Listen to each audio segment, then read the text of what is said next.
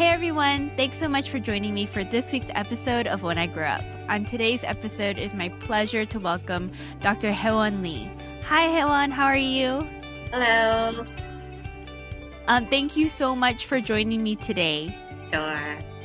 Um, so um, you are I, I did say Dr. Hyewon Lee. So I know I I know that you were a a dentist. Is that correct? Right, right. I'm a pediatric dentist. Pediatric dentist, yes. Mm-hmm. Um, I'm just meeting Dr. He- um, today um, through some a mutual friend of ours. So um, I'm excited to listen and hear more about what it is that she does.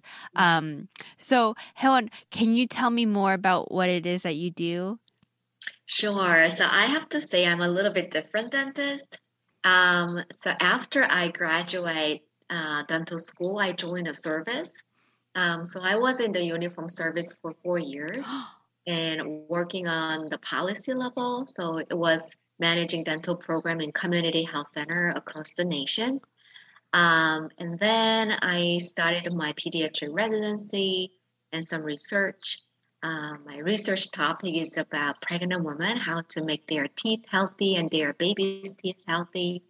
So my daily routine, uh, like my weekly routine, is um, two days I teach uh, residents in hospital as a faculty, and for one day I see my own patients, and two days I'm doing research. So I'm a little bit of everything. Oh wow! Okay, I have so many questions. So, all right, go ahead. um, so you said that after um you joined the service, do you mean mm-hmm. like the the military service? Uh, we call it uniform service. Uh-huh. I, I was not deployed to like other country like Army or Air Force. Uh-huh. But it's like 6,000 of doctors and nurses. It's called the U.S. Public Health Officers. Um, so we are deployed to like prison or Indian um, health service um, or community health center where usually doctors and nurses are very like um, short um, so we are serving most underserved population within US. Oh wow, I had no mm-hmm. idea that was even a thing. Mm-hmm, mm-hmm. Um, so this is like a government program, though. Right, right. It's a government program. Um, we are wearing Navy um, uniform, so we are in the service, and we are deployed if there is any disaster within us then we are going in and helping people but our daily routine for myself i was posted in the uh, washington d.c department of health and human services mm-hmm. my job is more like a policy analysis um, but other dentists they are usually deployed for clinical services um, in prison or Indian health services. Oh, wow. So, mm. can I ask you why you chose to do that? I didn't choose. It happened. oh, really? Yeah, yeah. So I, well, a little bit back in history, um, I always studied art, middle school, high school. And then something happened. There was a huge financial crisis in Korea a long time ago. Um, and then my both my mom and dad um, lost their job or businesses. So I, I knew that I cannot continue studying art or become an artist. Mm-hmm. And then that's the first kind of life crisis that I ask God a question about like what kind of person I should be or what kind of career I should pursue. Because besides arts, I never thought of other careers. Mm. And then, um, you know, inside voice, um, God was telling me that to become a doctor, and which I never thought about before. And but I, I obeyed and I followed. Um, and I it was a long story, 14 years. Mm-hmm. and then um, I, be, I, went to the dental school. Uh, but I have to say, I didn't really enjoy studying dentistry or medicine because I was always like art person. Mm. But um, second year of my dental school, when I start to see patients, I really loved it. I loved the interaction, um, like educating them how to take care of their teeth, mm. um, helping them to go through all the insurances to give them the best deal within the dental school and all those. And I loved it. And my mm. patients loved me too. So I didn't regret and I was happy that, you know, I never tried before, so I didn't even know that I liked it. But I was in the situation that I kind of forced into it. And then I found that I really liked it more than arts and other things. Oh wow! And then um, when I graduated dental school, there was another huge financial crisis in US Mm. um, in 2008. 2008, yes. Right. So it was very, very hard to find a job. Mm. It was a season of firing, not hiring. Yes. Um, so at that time, um, after dental school, about half a year, I couldn't get a job. And then I prayed and I waited for opportunity, and I got a opportunity from um, some people in government. So I presented my work um, during my dental school, the last year in dental school, and I went to a conference and I met some people, and then um, they kind of noticed me that I have a heart for underserved. Um, Mm. so I got an interview, and then I got hired um, at the federal government, uh, Department of Public Health, and then I started my career there. So it's quite different from other dentists because they usually do clinical work, and later in their life they may do some other things. But I started right there, right after dental school, the world of policy. So that was pretty amazing, eye-opening, very steep learning curve. But again, I found myself I really enjoy it. I never tried before, Mm. um, but I was in the context and situation uh, which I didn't plan for, but I loved it. So I pursued uh, my additional degree in public health. I did a master in public health and doctor in public health, and I become a dentist um, in a public health context. Wow, that's incredible. So like, I mean um I mean some things that come to mind that I'm really curious about Mhm. is um you know, you said that you studied art for some time before going into dental school, which yeah. um and you know, it, it you mentioned that it was kind of you didn't love it in the beginning. But so do you so you said the the big thing for you was the patient interaction that you found that was valuable to you um but yeah. even then like is were the like do the sciences come naturally to you or do you feel like as somebody that loves art you had to work a little bit harder harder. oh Way harder. man Yeah, uh, my major, by the way, my major was psychology, behavioral psychology when I was in college, um, because I, I knew that I, I will go to some medical or dental school, mm, but I knew that I'm more like that kind of person, like Sure. literature, art. Um, so I really tried to work on it in the college level while I'm doing my pre med stuff. Um, and I love the psychology. And when I get into dental school, and I didn't find itself quite interesting the first year and second year before I start to see patients, I tried twice to quit dental school because I didn't really see a fit for me. mm, Um, and I didn't really enjoy the material, but I did it. I did Mm. it diligently. Mm. Um, but I, I could not see myself doing this for the rest of my life. Ah, But it wasn't just a part of becoming a doctor, you know, the science, the chemistry, you know, the biology, anatomy, all those, which I need to know well to become a doctor. But once I start to see patients, it was pure art. How to um, educate them, how to encourage them, how to inform them to choose the best treatment plan based on their limitation, you know, finance and everything. So it was a lot of psychology there, a lot of counseling there.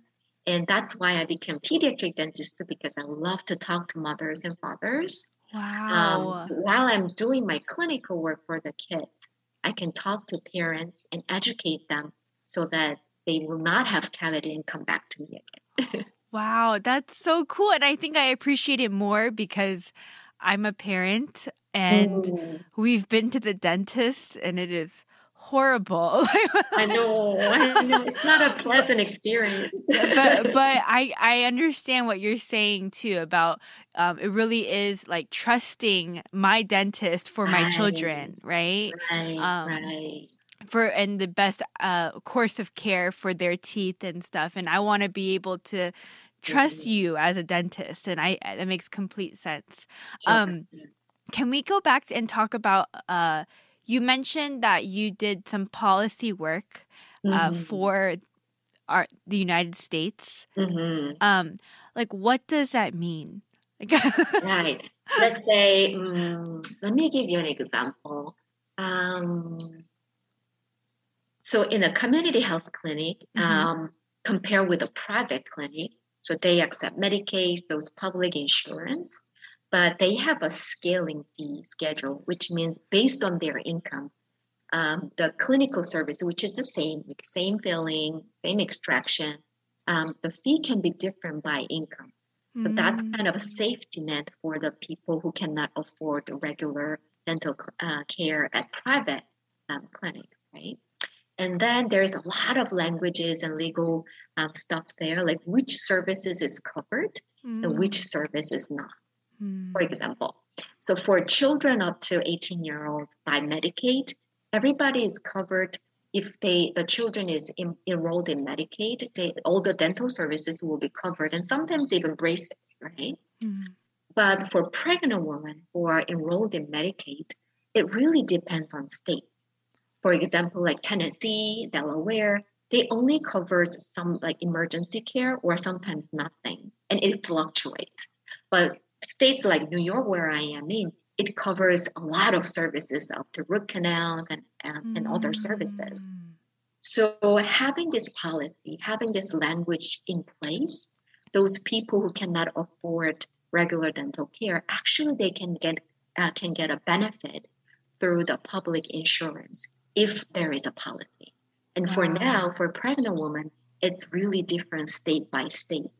And my research is focusing on generating a lot of stories and outcomes that um, having this kind of policy for pregnant women who are enrolled in Medicaid is important to secure their oral health and their baby's oral health. wow, that's crazy. Isn't it? Oh, my gosh, then yeah, that's insane. And I and I again, I can just relate to this cuz mm. I've been through, you know, I can't imagine.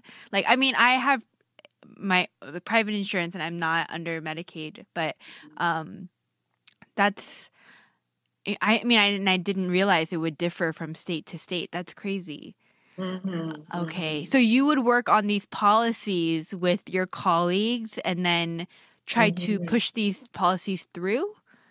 Well, I was at more like a beginning level, okay, entry okay. level officer for uh-huh uh, four years. Okay. And then because there is not many dentists in the policy or public health world. Interesting. Yeah, because like 95% they are going to private clinic. And very few of us going into public health career path. Okay. Um, so I could myself promoted pretty fast. Oh. And then I questioned and doubted myself. You know what? I never have been really working in the real field. And I kind of you know put it into this public health world right after dental school mm. so what i'm doing like creating these um, strategies and policies and the regulations i may not know what's really happening in the real world mm. so i talked to my husband um, and i talked to other people i know that i get promoted pretty fast in this world but maybe i need to learn about the real world so I separated from service after four years. Mm-hmm. And then I started my residency, pediatric dental residency, which was purely clinical. Mm. And I mm. chose Mount Sinai Hospital because I know that I will put into Harlem, which is one of the most underserved area in Manhattan.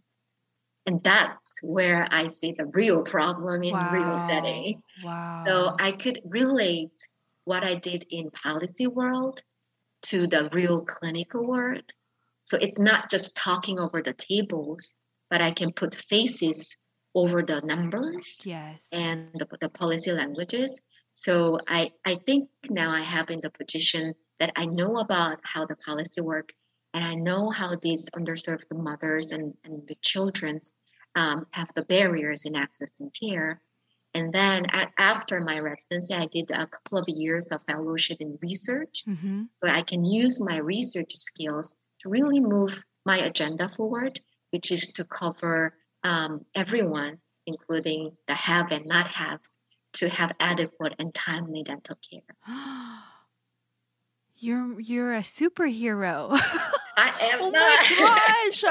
I, I just started. I but even then, I mean, like that is incredible. I'm very inspired right now to like. Mm-hmm you know, like be able to.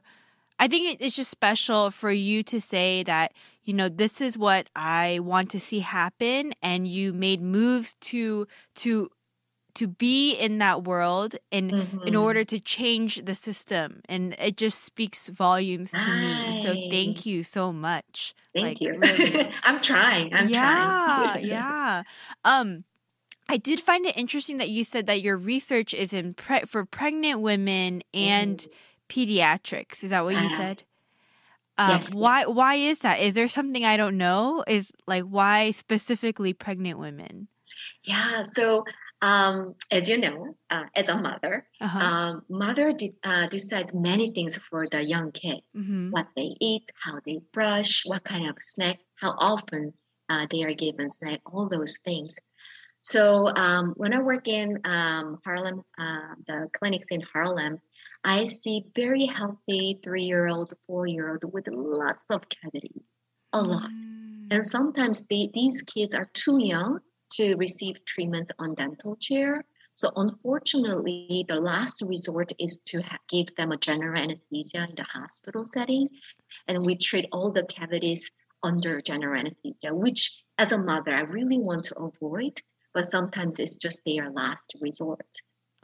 And then after I finished my surgery, um, there, for example, there was a five-year-old uh, perfectly healthy during my residency and there was a very loving mother uh, from Harlem.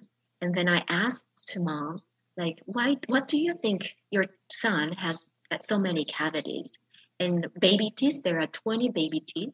And because he had so many dental cavities and abscess in the mouth, we had to wiggle out 18 out of 20 teeth. Five year old having only two back teeth left. I was wondering, you know, how would he speak? Or eat properly for next few years. And as a mother, I was devastated. And I didn't know how to explain this to the mother. It was definitely disease free, mm-hmm. but I mm-hmm. was not sure if I can say it's a healthy status, right? Okay, yes. And I feel guilty too. I'm some somewhere from you know age zero to five, someone had to tell this mother how to take care of um, her son to have a healthy kid, healthy mouth, and healthy um, teeth. Mm. But she didn't know. She was a loving mother. She was not like sure. neglected. Yeah. But um, because the son has some digestive problems, so he, she was giving his son a lot of ginger ale. So that was the main culprit that he had so many cavities. And she did not know that the ginger ale, the, the carbonated like soda with lots of sugar, can create that much cavity and he need to lose that many teeth. Wow. So wow. all those incidents um, came up to my mind. And you mentioned about the system. The current dental care system, the dentist can, can paid if they do the treatments, right? But I don't get paid when my patients become healthy or cavity free. Right. So it's a systems problem that providers should be incentivized when the patients became healthy, not only they do the drill and fill. Yes, I so, didn't even think about that. You're right. Right, right. So that's my, I think, career agenda that mm. I really want to see mm. healthy kids, not just so many cavities. Oh, this is a perfect feeling that I did today. Sure. Well, there is a rewarding feeling there, but ultimately, uh, what I want to see is healthy um, smiles and healthy mouth not just lots of feelings. Mm, yeah, mm-hmm. I see. Man, that there. Oh, I can't even imagine that situation as a mom. And you know, you said it well that you know, I as a mom too. You're looking at this five year old, like what mm-hmm. what happened, and right. um, man, that is Insane. So, um, I have a random question for you sure, before we continue our conversation. Um, is it true that pregnant women are more prone to cavities during their pregnancy? Um, depends. Depends. So pregnancy is really different by different women. Uh-huh. Some women are craving for sweets. Then there will be definitely higher chance to get caries. Some has more morning sickness, like acidic environment in the mouth then yes, higher oh, chance to get caries. I see. Okay, that makes sense. I had terrible morning sickness, like really bad. Mm. I threw up for like six months. Oh, Uh, it was horrible, but um, I have never had cavities until That's after good. After I gave birth, and then Mhm. I went and they told me I had four, and I was so shocked. but then someone told me it was like something about the calcium. I don't know, but I didn't know what that was. But Yeah, and most importantly, what I what I think it's really amazing and also really scary thing is there are lots of research confirming that if the pregnant woman or mothers have active untreated dental caries, Mhm. there is three times higher chance that the child will get cavity in an earlier age. really, It's very important during pregnancy to take care of dental caries to prevent dental caries for the young child. really, Yeah. I'm so shocked right now. Yeah. Interesting. So in 2012, when I was in Department of Health, Uh huh. um, the U.S. government published the U.S. national guideline for oral health during pregnancy. So before 2012, um, the provider was told that yes, you can do the fillings and other dental treatments during the second trimester only, right? right. But this um, publication clearly said it worked from CDC, NIH, FDA, everybody gathered together over a year, and I was there too.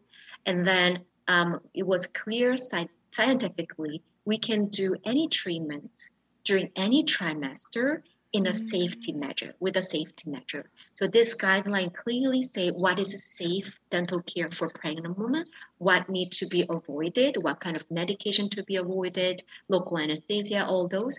But most of the dental care can be delivered in a safe way. And actually, the benefit of having no cavity mouth, it outweighs the risk of other things. That's insane. I never. that is. Wow. I'm like. I'm sorry. I'm just very. Um. This is all very fascinating. I'm It really is. shocked. Actually. Not many people know. So uh, on the side, I'm educating pregnant women, including uh, pregnant teens. oh my wow. hospital. Yes. Why is it important to have a healthy mouth before they Mm. deliver baby? Because they will definitely kiss the baby, definitely share utensils and all those. And then they are sharing their germs as well. So I make sure that those uh, pregnant women and pregnant teens have a healthy teeth and healthy mouth before they deliver baby. Wow. Wow. Um. You know, a lot of or Korean households, I feel like don't go to the dentist growing up. At least I did Mm. not. I didn't go to the dentist a lot growing up. I had to ask my parents, "Can I please go to the dentist?" oh, that's good. um, but um, do you find that to be true? Um, it's really interesting. Yeah, I mean, dentistry somehow has been separated from the medicine Yes. historically. Yeah, from Yes. the training level, you know, dental school separate from medical school. Dental insurance usually not included in the health insurance. Mm. But even when I work in, uh, when I went to my dental school in Boston, you know, Boston area, they are super smart. Those are PhD from MIT, Harvard. Those were my patients, but they were not aware of how important oral health is. Right. And um, they were not changing toothbrush regularly. They were not brushing their teeth regularly.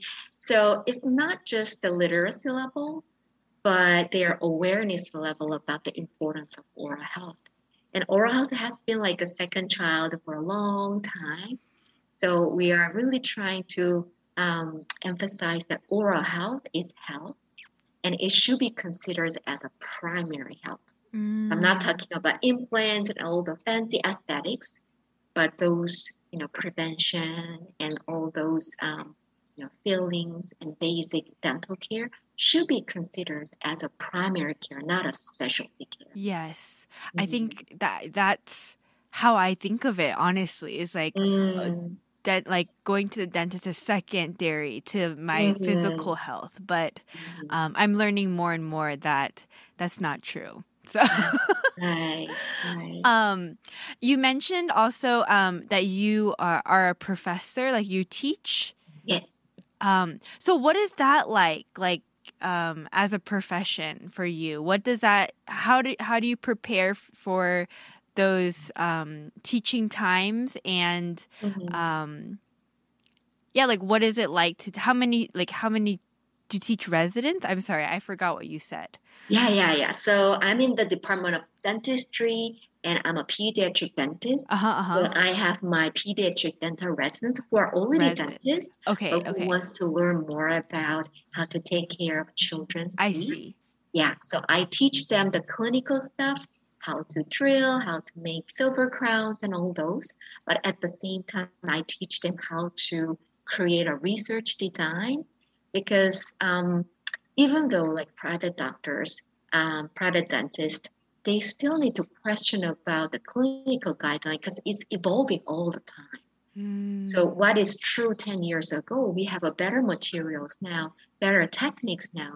They still need to continuously learn about those. Mm. So thinking about those and having a question, that's the beginning of research. So research is not just like daunting topic that oh I'm not I'm a clinician I'm not going to do research but it's it's about asking question am I doing am I delivering the best care to my patients Sure. that's the start of the research question, and that's what I teach to my residents. And I do ah. lectures, and I help them with designing their own research, help them to prepare presentation for conferences and publications.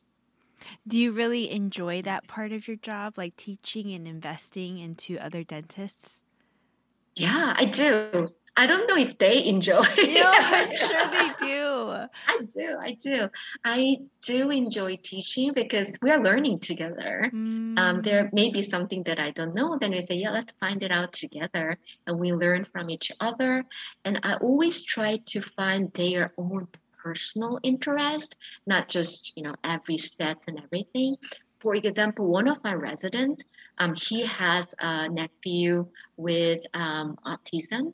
So Mhm. he really wanted to do research about children with um, autism or developmental delay problem how to deliver better dental care or environment for the children with ASD, autism and developmental delay. So I said, yeah, if, the, if that's your interest and passion, let's do it. Let's Mm. research about it. Um, so now he's developing a module for pediatricians, how to assess oral health for children with autism and refer to us so we can prepare ourselves to deliver the best care for those kids. Right. Yeah. I mean, that is, I'm sure, a very terrifying thing for a child in general. Mhm. And then having to treat someone that has autism or is on the spectrum, I cannot Mhm. even imagine drills and everything, like, and just brushing the teeth is difficult in itself. That's that's incredible. That's so cool, man. So these are the kind of things that you get to be a part of too as a teacher as well. Right, right. Amazing. Mhm. Um, well, I wanted to uh, ask you about your husband and your um, nonprofit organization as Yeah, well. yeah. Um, we haven't talked about it at all. This is just um, information that I know from our mutual friend. Um, so, Mhm. could you expand on that a little bit? Tell me a little bit more about the nonprofit. Sure. So my husband started this nonprofit organization based in New York. Um, short bio of my husband, he's a very unique person, I should say. Um, so he's all about like a social movement, change the world, that kind of thing. Um, and then he travels a lot. He traveled around the world a couple of times. And then what he found was he, met a lot of young Korean, American, Korean, European artists and designer, architect, and they really want to contribute to the third world, um, how to giving out their talents. But you know, for doctors and teachers, it's a little bit easier. There are many ways to help those kids, but for artists, um, because there is they don't even meet the basic necessity there. It's hard to like bring art stuff and doing art program there. So he saw the needs of the volunteer. They really wants to do something. And then he truly believed that art is the universal language of hope and expression. So he married those two needs. and then he bring a bunch of artists and designers to um, African countries. We started with Benin and then now Kenya, and then we started art programs in these very very remote villages like no electricity, no water, and then it was first time for them to see the brush and see the paint, and they started to paint out, and that was really fun and meaningful for us. And then I joined the, the organization before we get married, and then we got married and I kind of took over the operation part of the organization. And now we are doing quite a lot of program. We start with the art, but now we are doing um, fashion design program and technology program, health education, um, and dancing and music program too. So looking back, it was very interesting because I had to give up my art right all the family situation and things but now i'm working with like 200 artists delivering this art program, we're not making all these children become an artist, mm-hmm. but we use art and design as a tool to communicate their feelings, their emotions, and idea in a visual way. So I think God heard me in some sense, and then I become a doctor, but I still work in art world as well. No, yeah, that's insane. Cause, because you know, I I the organization is called is it called M Tree? M Tree, right? Yeah. So I knew that M Tree had a background in art mm-hmm. and the creative arts, mm-hmm. and so when you said that you gave up a lot of your dreams to be an artist, right. I was like thinking already, like that's crazy because yeah, now right? you're married and you're doing this nonprofit organization that does that. Right, um, right. Wow, it's so incredible that you get to kind of do it all. You do it all. Right. And now that I just started from last week, last year, um, I did art integrated um, reproductive health education for mothers and teen girls. Okay, so you have to tell teen, me what that is. yeah, teen pregnancy is really a big problem there sure. in Kenya. Mm. So usually 14, 15, after their primary school, um, they got pregnant, and then that's it. They cannot go back to school, um, and they cannot have their own career. So we give them an option, and you have an option. If you really want to get married and have a child, that's fine. It's a cultural norm there. But at the same time, the parents, there is a strong desire that girls to finish a secondary school and even college and have their own uh, financial independence. Mm. So hmm. if you want, you can control yourself, your body, and then you can delay your marriage and having child later, maybe early mm. 20s after you finish schools. Mm-hmm. And then we teach them basic um, sex education, reproductive health educations, through art. Wow. So we use art as a tool, like express your feeling when you have first period, express your feeling when you had a period and you didn't have a sanitary pad and you couldn't go to school. Mm. What kind of um, intervention and solution can we have so that you can continue your studies? Mm. And then we do a lot of scenario based learning. You know, what if this happened? What if someone asks you, uh, what if someone touched your body? What would you say? Mm. And then we do that in a safe environment through the language of art because there's no judgment in art. Mm. Um, so that these girls can express their fears, worries, and concern and ultimately empower that yes i can say no if i want to say no and if i want to continue my study i can so that's what we are doing now I'm speechless. That is amazing.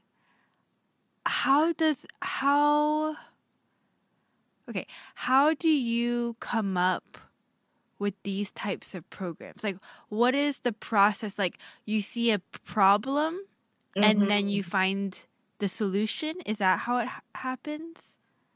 Um I think my, both my husband and I, and all our directors and volunteers, have a strong desire that everybody, everybody has to have an opportunity. Hmm. So I think we are giving an opportunity through the tools of art and design, hmm. so they can have an informed decision, whatever decision in life, right. career. Or you know, getting married, or um, you know, selecting majors or um, uh, steps in life. Mm. But most of the time, and this remote remote villages and rural villages, there is only one question and one answer, and it's mm. very much about survival mode, right? Mm. Um, but we really want to expand their view and perspective that yes, there are things in life, there are things in around the world, and we can support in some way. We have teachers, we have curriculums, and we want you to learn. So once you learn and you have the knowledge and power, you can decide, you can choose your life career and your philosophy and your value in your life. Mm. And then I think we are much rewarded by that kind of programs. Yes. So we are not generating like top, you know, A plus students or top artists or fashion designer, but we just want to help them to question about things in life and then have a power to answer. Yes. And mm-hmm. create opportunity to do mm-hmm. so in the in a safe environment, environment a safe space. Right. No judgment. that is incredible. Mm-hmm. Where do I sign up? oh man. So um you know you said you you work with uh 200 artists you said?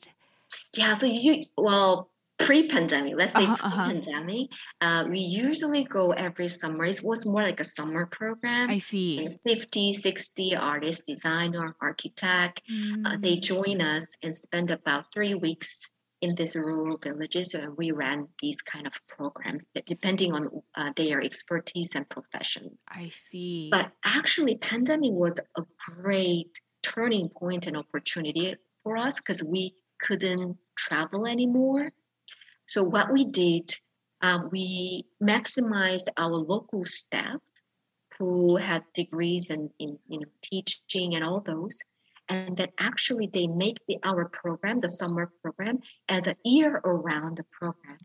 So now we are an official after-school program in these um, primary school in remote villages, and now taking a boat. We have to take a boat to go to the village every, twice a week and they are teaching all these that we've been doing because they've been working with us like five years mm. and now they are leading our program that those local kenyan artists and teachers are leading our program year around how so wonderful it was it was so that was a big challenge pandemic but actually it turned into a great opportunity for us right so it's not something that it's like a constant um, resource that's available to them.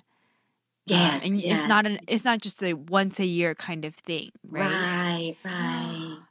Wow. And we couldn't we couldn't figure out. I mean, we wanted to year round, but we are based in New York and sure. European countries we didn't know how to do it. But once the pandemic hit, the government opened the door pretty wide. Mm. Everybody had to take a year over in Kenya. Mm. And these mm. kids in remote villages, they have zero access to internet.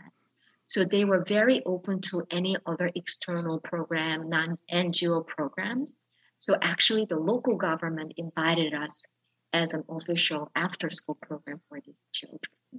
Wow, that's amazing. It is. It is. Man, God works. That's all I can say. all about him. Yeah. that's incredible, man. Um uh, sorry, I'm just I'm just in awe because I really had no idea. I had no idea really about anything about any of the Mtree organization either. Um, and I kind of wanted to save that for you to kind of share with me as well. Um, mm-hmm. Um, and I'm just uh, and so amazed to just uh, the the creative arts aspect is very eye opening for me because mm-hmm. I personally have a heart for that as well. Mm-hmm. Um, I think um, if I'm honest, especially coming from an Asian American household, um, where I mean, I think my parents really did encourage me in the creative arts, but I know that there are a lot of uh, young people that it's not as encouraged, um, if I'm honest, right? And so to be able to hear that um, the creative arts and art is being used in this capacity, mm-hmm. um, not just like, not just like, oh, draw something or like be good at painting, but really mm-hmm. being used as a tool to help uh, people in a country that are not educated in the same ways that we are, resourced in the same ways that we are, Mm-hmm. um, is really um, truly amazing and eye opening and so Mm. insightful. So I hope if you're listening, you know, there are so many ways to use your talents. You know, like Right. that's what this right. podcast is about is like True, know, y- true. using what you love and know um, and making Yes. something out of it. And Yes, and you mentioned that um, much of the audience is like um, college students and post-college um, young adults. yes. Um, I really want to share something that I'm I'm 41 years old, so I'm not there. I'm far from college now. But looking back, you know what? It was just confused. I was just confused when I was 20, when I was in college, even graduate school, and always question about like what's the next step? Am I in the Mm. right path? You know, what classes to take, what major to take, which school to go, which career or which job. But you know what? There is not a single thing that I have planned actually happened. It was Mm. all something out of ordinary happened. But what I can say is for that age group, early 20, mid 20, I really want to encourage um, to try anything. And you have to learn about yourself first. I never knew that I liked dentistry if I didn't try dental school or start to see patients. I Mm. never knew that I liked policy um, if I was not thrown into the policy world because of the financial crisis at that time. But I learned about myself. I mean, I always thought I'm an art person. I like art. That's all about me. But it was not true. I have other part of me which I haven't known at that time. But with ups and downs of the life, really opens a door for me um, to try some things that I never planned or thought before. And then I learn about myself. I'm still learning about myself. Oh, yeah, I like this one. Oh, yeah, I don't like this one. so I can plan the next step only because I know about myself at that moment. So, what I encourage for all the listeners or viewers, I really try to anything um, without fear. Um, It's the Mm. time for try and error, 20 and 30s, and even 40s, I should say. Um, and then you are learning about yourself and you're kind of shaping your career one step, step by step. Mm. Um, and then when you know enough about you, it's really easy to choose one or the other because now you have your values inside you. Mm. So it's not about right and wrong. It's not about your parents' value or the majority's value, but your own interest and passion and value. Then when some opportunity comes, you may choose one career over the other, even though this job pays less, because you know you will be happy and you can make impact in community and possibly in the world and Mm. then you will be happy. And then you are going to the next step. There is no such job that you will stay 50 years. Mm. Um, so you are going to change your job constantly. And then you are going to make a decision, the better decision at that moment. Yes, I think everything you just said, it was for me. It's my the advice for me because I'm Oh, like, you know, um, I I'm so very much like, oh, if I make a decision, that's it, you know. But it's not what you're just what you're saying is you have to try and you have to be open because you never know. You never know, and nothing is absolute, right? Like Mhm. um, and I love that. Thank you so much for sharing that piece of advice. I I needed to hear it, and I'm sure there are other people that need to hear it too. Um, Helen, was there anything else that you wanted to share um, before I let you go? Um, the last thing I want to share, looking back, my early well, teens and early 20s, I had a lot of financial crisis. Mm. um, through my family situation. Um, and for for example, my college, I was in college for eight years on and off. Mm. So I had to work for one year and go back to college the other year. So it was not easy. It was not easy. Um, but it it doesn't deform you. I want to say that it's your choice. Um, you don't lose yourself, all those external um, challenges and um, downs, ups and down and downs. Um, it's not easy. I have to support my parents. I'm still supporting my parents since early 20s, but it gave me a lot of strength. Mm. And how do I understand my patients better? Because of my past experience, I think. If I re- live again, should I choose that path? I don't think so. It was too hard. but, but looking back, I think I'm more well-rounded person because of that downs. Mm. And then I didn't. I decided not to lose myself or dreams. Um, and then I always surrounded by good community and good friends who always remind me of who I am and what my dream is about. Mm. So if any listeners or viewers are in difficult situation, feel like there is a wall like right in front of your eyes, mm. um, look for friends, look for community. It's okay to take a rest, take a year off. Um, it's never late um, if you graduate one year later, two years later, if you find your first job late 20s, even 30s, that is okay. Mm. That is okay. Um, and then you will learn about yourself. Don't lose yourself and values, and you will move on. You will move on, and you will do well.